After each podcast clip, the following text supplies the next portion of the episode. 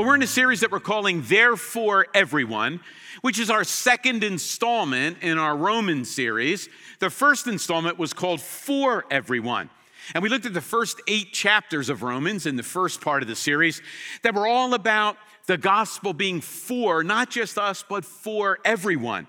Then we kind of shifted gears as Paul shifts gears in the middle of the letter, and he begins to say, Now, on the basis of all that God has done, as a result or a consequence of the gospel being rooted in us, therefore, how should we live? How should that affect us? So we shifted gears by moving to the second half, and we did that by having a new title for our series. Now, if you were here the past few weeks and you have a very short memory, or if you haven't been here the past few weeks, we're glad that you're here this morning.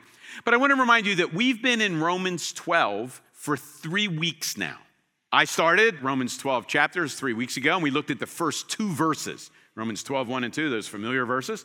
Then Jason looked at verses 3 through 8 and helped us understand kind of how we work out function in the church.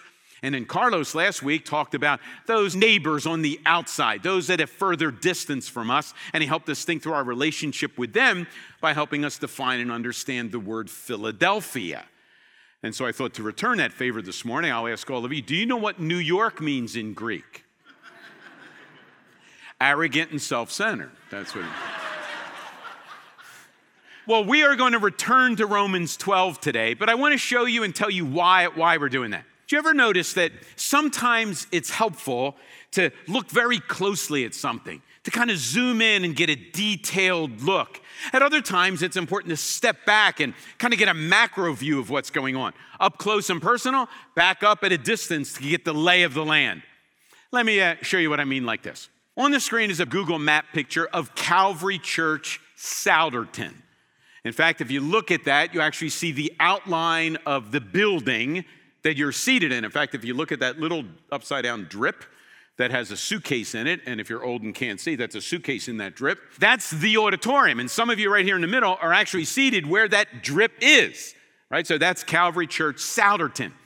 And by having this zoomed in view, you can actually notice some things about the building. There you see, you know, kind of the main entrance or one of the main entrances. Mr. B's would be all the way up at the top. There you see the older building. All the stuff's kind of connected there. Question for you What's the best way to get from Calvary Souderton to Calvary Quakertown from that map?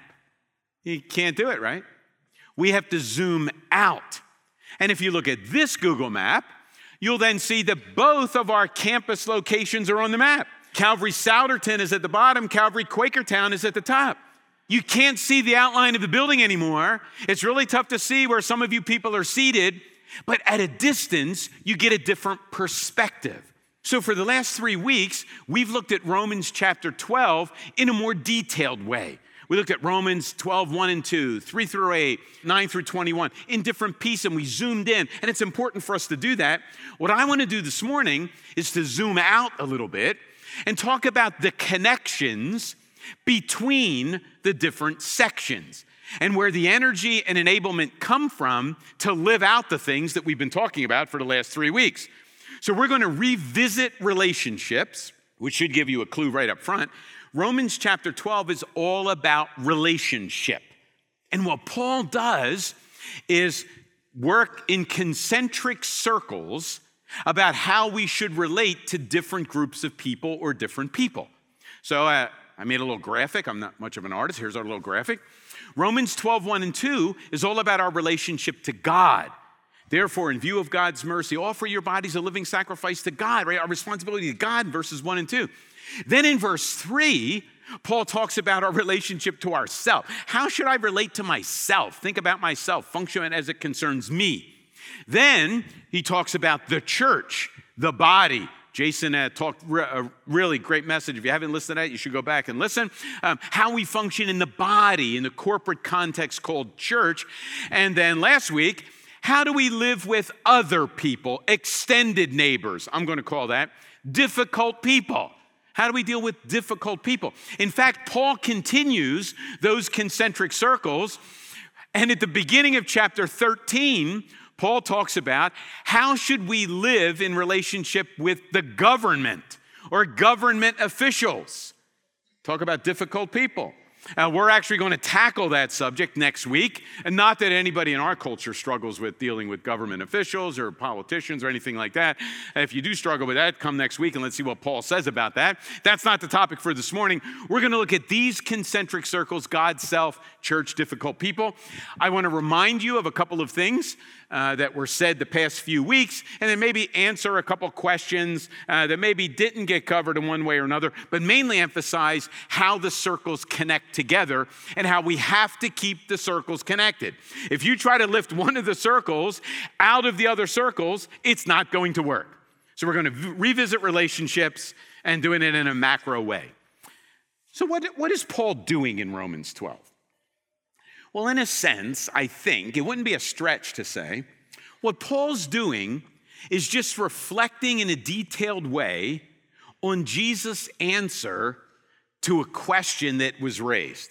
And the question is so, Jesus, you know, the Old Testament gives us lots and lots of commandments. Which of those commandments is the most important? What's the greatest commandment?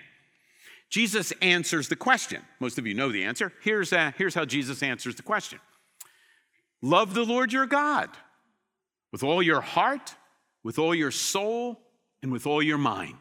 This is the first and greatest commandment. He answers the question that was asked, but he won't let him stop. But the second is like it love your neighbor as yourself.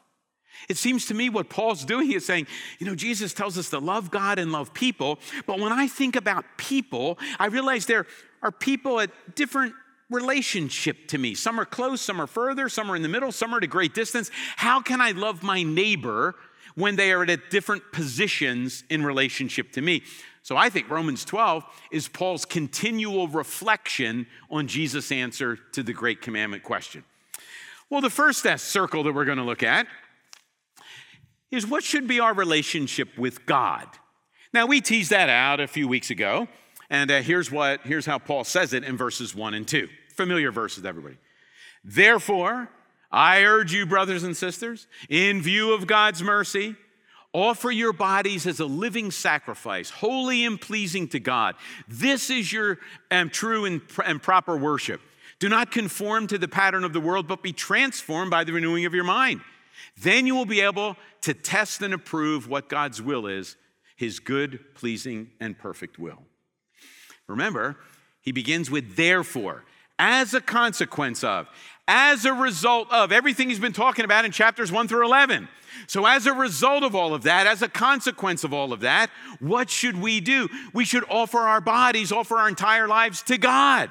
Saying, Lord, eh, on the base of all you've done for me, the sanest thing in the world I should do is to now live my life for you. Just in case you missed the therefore, he says, in view of God's mercy. Therefore, in view of where's God's mercy spoken of? Chapters 1 through 11. So, two times in the first few words, Paul's saying, the only way you're going to live this stuff out is by reflecting on 1 through 11. You got to think through one as a consequence of 1 through 11. As a result of 1 through 11, that's how we that's why we offer our bodies and the rest of the chapter tells us how to do that. Well, what does it mean then to live in conformity to the world or to our culture? And how can we be transformed then? Well, if you think of those concentric circles that I put up there, let me just ask you to uh, think with me. What does our culture tell us we should do and think and live when it comes to God? I think our culture would basically say, oh, you go through life, kind of ignore God.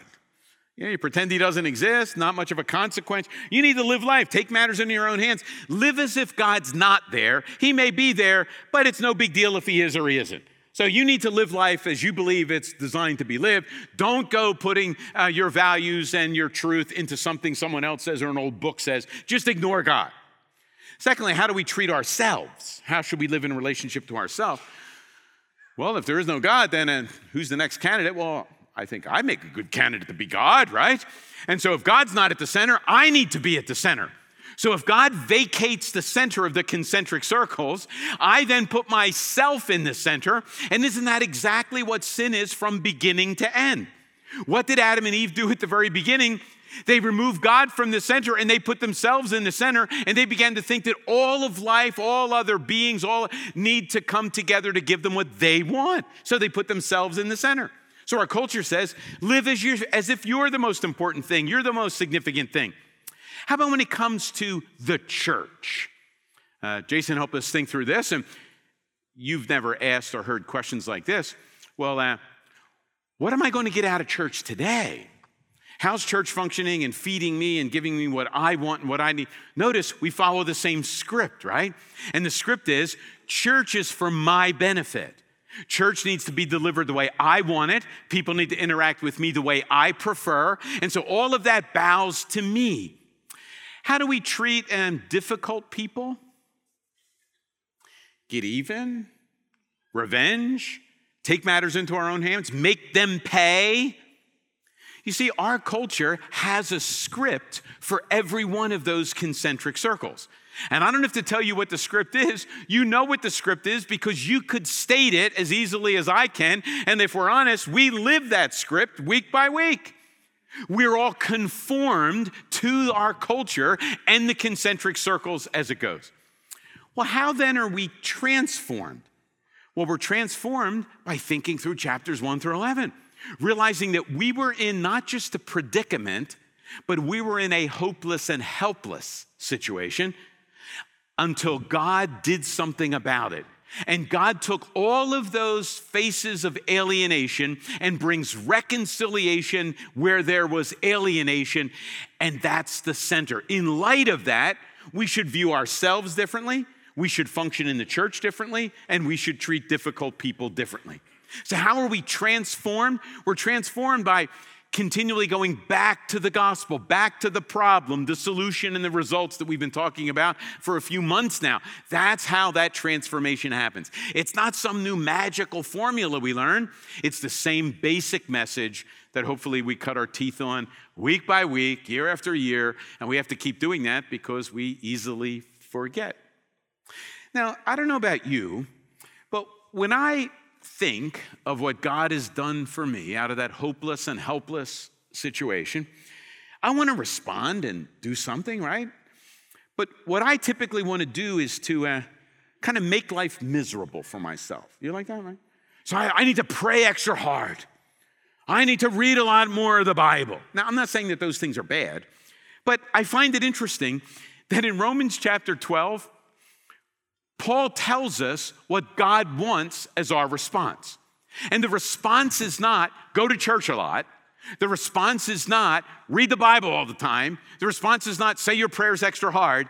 The response is I want you to keep me at the center. I want you to treat yourself accurately. I want you to live and function and serve in the church faithfully. And I want you to deal with difficult people according to the gospel. That's what God wants. And so don't get hung up on that. How can I make myself pay? Get in step with what God says. What does it mean to offer your bodies as a living sacrifice? To live out the relational concentric circles in the rest of the chapter. That's what it means. Well, that brings us then to the second circle, and that is what should be our relationship with ourselves? What should be your relationship with yourself? Well, Paul kind of threads the needle here. Here's what he says for, the, for by the grace given you, I say to every one of you, do not think of yourselves more highly than you ought, but rather think of yourself with sober judgment and according with the faith God has distributed to each of you. Now, here's the interesting thing there are some of you in this room that have a more positive view of yourself than you should. And there are others of you in the room that have a more negative view of yourself than you should. Paul calls both sides guilty. Now, the, Paul does not say here what he says in Philippians think of other people as more important than yourselves. That's not what he says here. here. He said, don't think of yourselves more highly than you ought, and don't think of yourselves more lowly than you ought. You know, we have a tendency to go to one or the other extreme. Some of you are full of yourselves. You think of yourselves more highly than you ought. What will cure you of that? By reminding yourselves of the gospel. You were in a hopeless and helpless situation. Our sin, our rebellion against God, brings deserved condemnation and judgment. That's what we've earned. So if you want to know what you've earned in and of yourself, it's condemnation. That's what you've earned. That's the downside. And for those of us that tend to have an over, an exaggerated view of ourselves, the gospel cures that. But there are others of you that kind of follow that worm theology, right? I'm good for nothing. God can't use me to do anything. I have no gifts. I have no abilities. I have no talents. I have nothing. Um, God would say, No, no, no. You're just lying. God has given you abilities, God's given you gifts, and the other side of the gospel should cure that misconception. We need to be humbled by our sin, but we need to have confidence because God gave his son so that we could be reconciled to him. We are more sinful than we can imagine, but we are more loved than we dare dream. Both of those are true. You see, the gospel, that center circle, brings a balanced perspective in the next circle. Now, if you don't have the center circle, you're going to wind up going to one extreme or the other in the self circle. But if you have the center circle, a right view and a relationship with God, then you can have an accurate understanding of yourself. Deserving of condemnation, but completely forgiven and valued by God, the only one whose opinion really matters. Interestingly, what Paul then immediately does is talk about gifts. And so it's almost as if he says, now, if you really are going to understand yourself and have an accurate, sober understanding of yourself, you have to express and hear from other people. And that brings us to the next concentric circle of the church. The church. How should we deal with um, people in the church? Well, here's, uh, here are the verses. For just as each of us has one body with many members, and these members do not all have the same function, so in Christ we, though many, form one body, and each member belongs to all the others. We're one body, different members. See how that works? We are gifted and we need the gifts of others. And so, even in this, God's communicating the same basic thing. We have needs.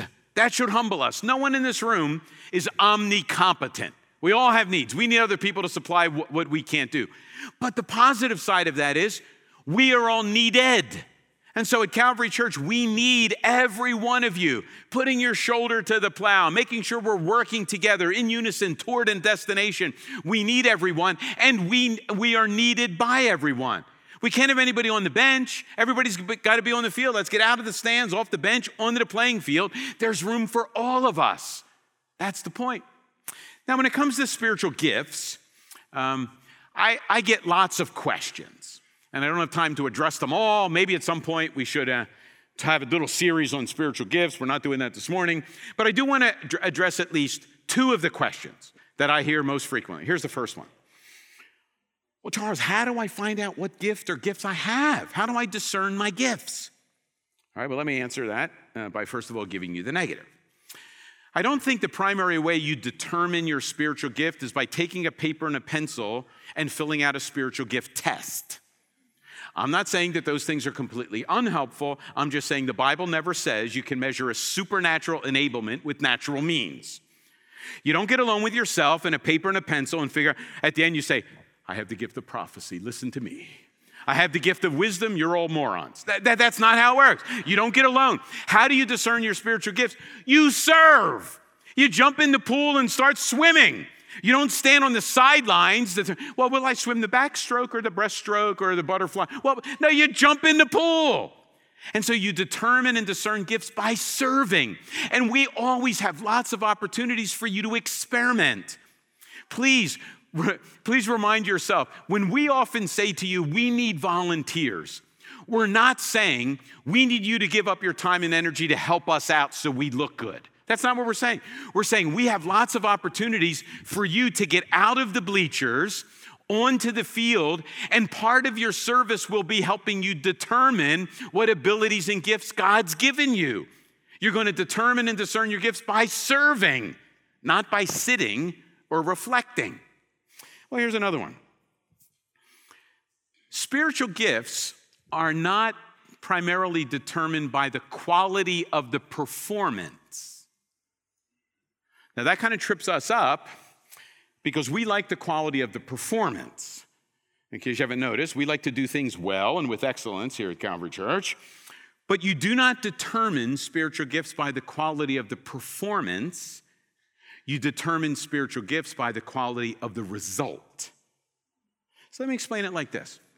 Sometimes you can have an over the top, almost perfectly done performance, that God will never use to accomplish a spiritual result. Other times, God will use a somewhat subpar performance and use that subpar for performance to accomplish a great spiritual result. So, uh, let me give you an example that is a little humiliating.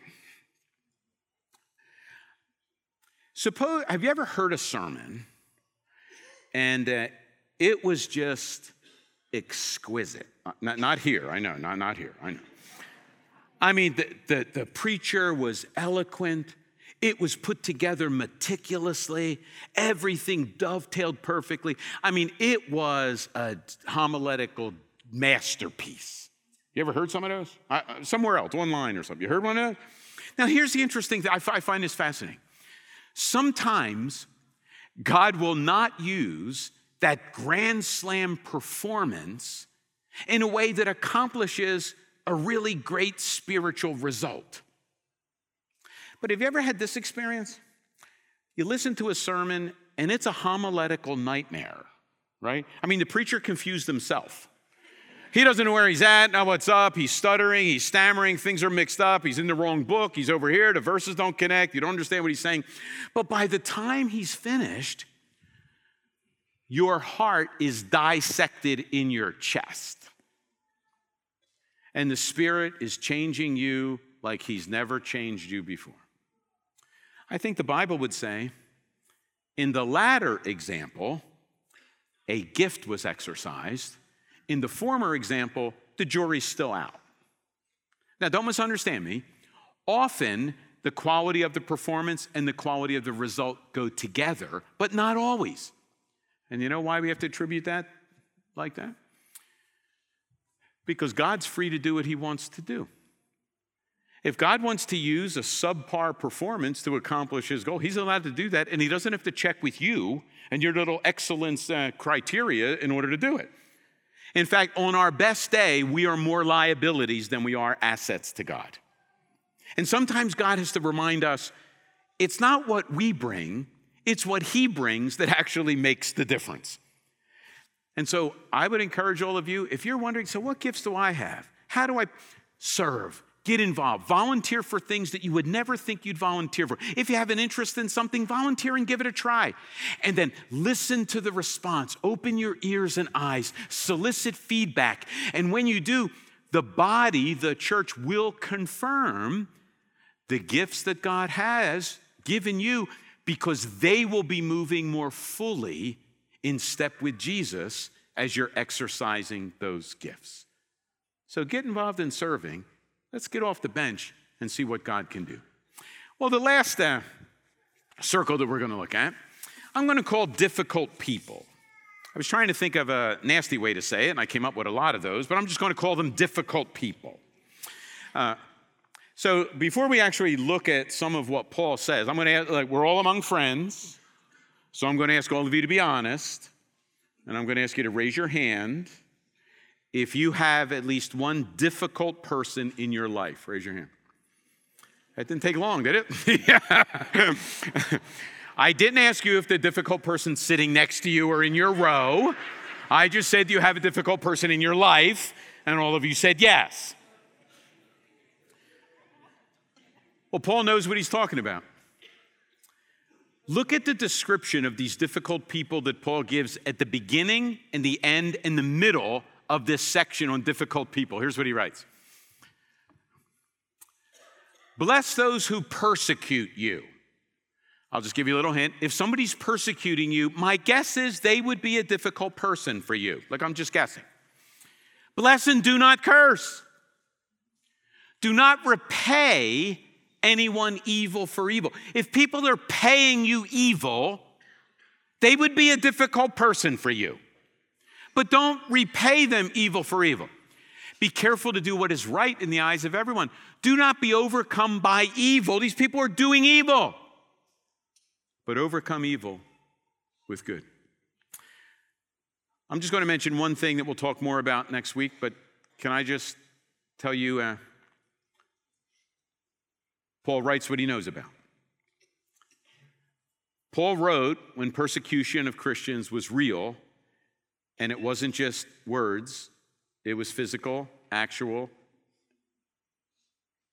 Nero was the emperor when Paul wrote Romans. In case you don't know the end of that story, Nero has Paul executed. And Paul says, Bless those who persecute you. Bless and don't curse them. Don't repay anyone evil for evil. Be careful to do what is right in the eyes of everyone.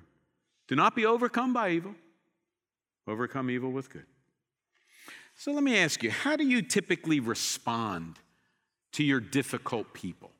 People that do you wrong, say wrong things about you, slander you, gossip. How, how do you deal with those people? Well, I can tell you because that's usually how I deal with them.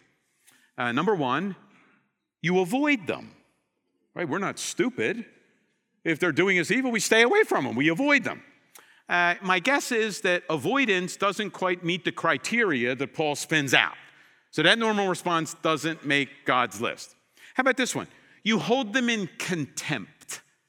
Do you know what contempt means? Contempt means you demonize them. You're going to create a caricature. These people have done you wrong, right? They've done you dirty. They've done things, said things, and, and, you're, and you're paying the price for that. Contempt means you erase any goodness in them, but in great detail, you add all the badness to the picture until eventually you've got a caricature. The person is almost a demon. They become a black hole. Anything good the person does immediately vanishes. But any evil they do or any further wrongdoing sticks like glue, and you see it in great detail. That's holding them in contempt. You ever do that? Or how about this one? Retaliation, revenge. I don't know about you. I love a good revenge movie, right? In fact, Kim and I both are very upset that Bully Beatdown is no longer on TV. You remember Bully Beatdown? Well, let me tell you about Bully Beatdown. Bully Beatdown was actually a, a show about real life bullies. And some uh, MMA fighters got together and came up with a little plan. And here was the plan the MMA fighters would uh, collect letters and emails from people that were victimized by bullies. They would then go out and interview the bully. And some of the stories were horrific about the bullying, sometimes physical, always verbal, that these victims were experiencing. And then the bully was invited to the MMA ring in which they faced off against an MMA fighter. And it was a great show.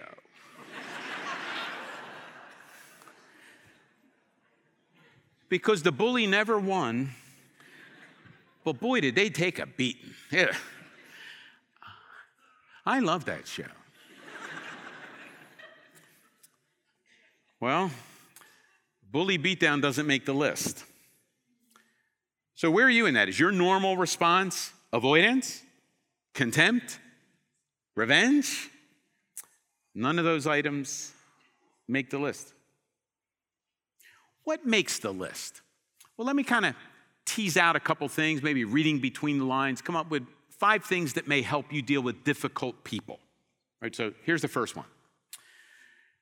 Realize that you are a difficult person. Remember when I started this section by saying, How many of you have a difficult person in your life? Let me just tell all of you, you are on somebody's list. I mean, it's hard to believe, right?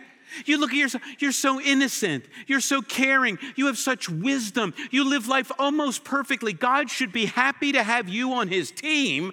Well, you're on somebody's uh, difficult person list. In fact, I hesitated to ask how many of you would have me on your list, but I'm sure some of you have me on your list. You know, it's a sobering but honest comment. We are somebody's difficult person.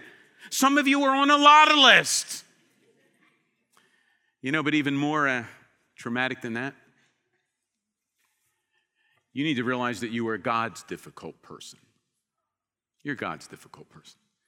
You don't believe me? I got an assignment for you this afternoon.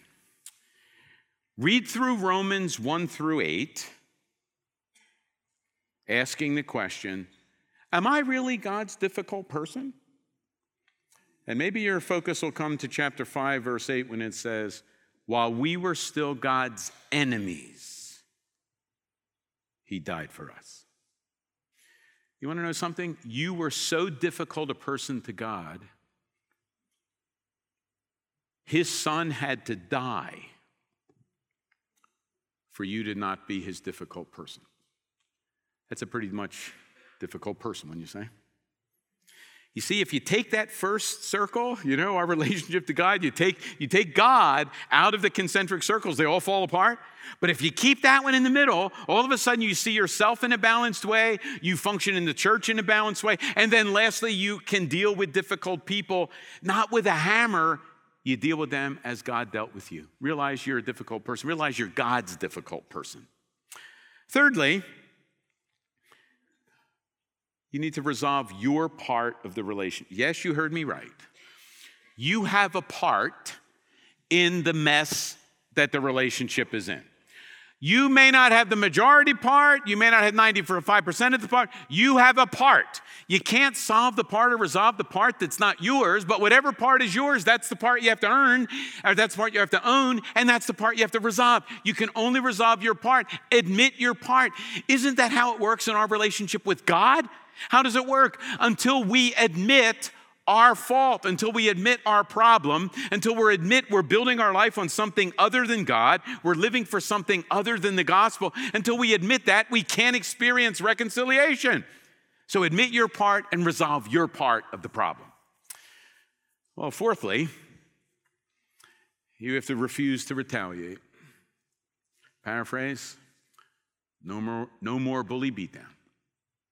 You refuse, refuse to, I can't even say it, let alone do it. refuse to retaliate. Instead, return good for evil. Now, I know some of you are sitting here and you're thinking, yeah, but Charles, you don't understand. Uh, you're right. I, I don't understand. And some of you are in a situation where it would actually be dangerous for you to be too close, near, or in close proximity to your difficult person. I would say then you shouldn't be near that difficult person. Because if your close proximity encourages them or enables them to sin, you shouldn't be in close proximity. This is not a call to be a doormat. This is not a call to be in close proximity to people that will really hurt you. I'm not saying that. Another question comes up and says, well, well, Charles, last week Carlos said that we shouldn't be hypocritical. So here's my problem there are some people I really don't like. And if I refuse to retaliate and I return good for evil to people that I really don't like, then I'm a hypocrite. I'm acting like I like them and love them, and I really don't. No, that doesn't mean you're a hypocrite. That means you don't understand biblical love. Biblical love is more action than it is feeling. In biblical love, feelings will follow the action, they don't precede the action. Do you really think, as Jesus is being hammered to the cross, he had warm, fuzzy feelings toward us? He went through the actions because of his love. Biblical love does have feelings, but the feelings follow the actions most of the time. The feelings don't precede the actions. So trust God and Realize you're a difficult person. You're on some lists. You're God's difficult person. Resolve your part of the relationship. Refuse to retaliate. Return good for evil. The only way you'll be able to do that is to keep the circles together.